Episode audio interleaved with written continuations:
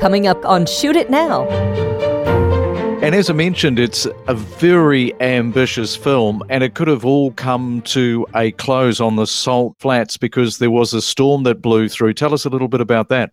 Yeah, well, Anthony Hopkins was really fantastic. He wouldn't work to the scale of you know what the deals are for actors. He would he would work like the extra day or go a bit longer. And in fact, if he didn't, I would have thought the film probably would have stopped because he worked on a weekend or something, so we're able to finish on a certain day. The next day, a massive storm came through that night and blew the set away totally and put 600 millimeters of water over the whole set. You know, so that very well could have stopped the film in its tracks. Uh, so yeah, Tony really saved the day there. And there was another bit where I was trying to work out how to get decent close-ups when Tony was on the bike. So I thought of maybe a low, low, low loader, and then have so you can move around it or something. And I drew up a few of these things. But another one was like uh, dragging a bike behind, you know, behind a tracking vehicle. So in the end, we we did that purely for him to get into from a walking thing and just to start. But these things get out of you know get a bit exciting, and everyone's tracking. Once again, you're doing 100 miles an hour.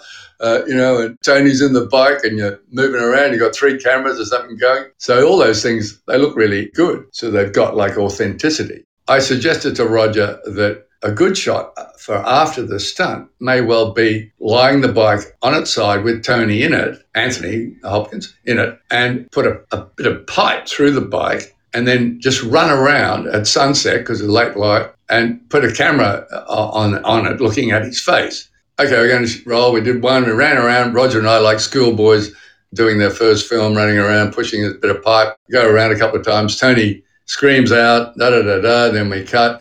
So we're, we're sitting there, and Tony goes, Gribbs, Gribbs, Gribbs.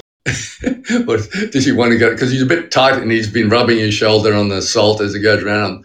I'm, I'm thinking, oh no, he wants to get out. There's a mob of people around, standing around, and he goes, Gribbs. And I lean down and he goes, What am I doing here? And I went, What? He said, I'm 69 years old what am I doing here? Like he was taking in the whole scene. He was having a philosophical moment about what the hell he's been running around, this, lying on his side, you know. And it wasn't anything to do with like he wanted to get out of the bike. And I was so relieved uh, that we did another take. And because the bike moved around a bit, the bonus was we saw the black line. Now, for some reason, it had worked its way. So when we rotate, we see the black line, which was down the middle of the of the drive, which was fantastic somebody that has worked with film as much as you have because you've shot more on film than digital that you've embraced the digital and you'd never go back to film? Basically i would never go back. I mean you know i light by eye anyhow so it hasn't affected me that way. Some people who, who couldn't light now can light because they can see you know what they're doing. There's no like oh how many more takes are we going to do? We're running out of film you know it's it's now it's like oh you you're shooting too much data which can be a bit of a problem. And you can show a director, this is how it's going to look. You know, sometimes this is, this is the best it's ever going to look when you look at those big monitors.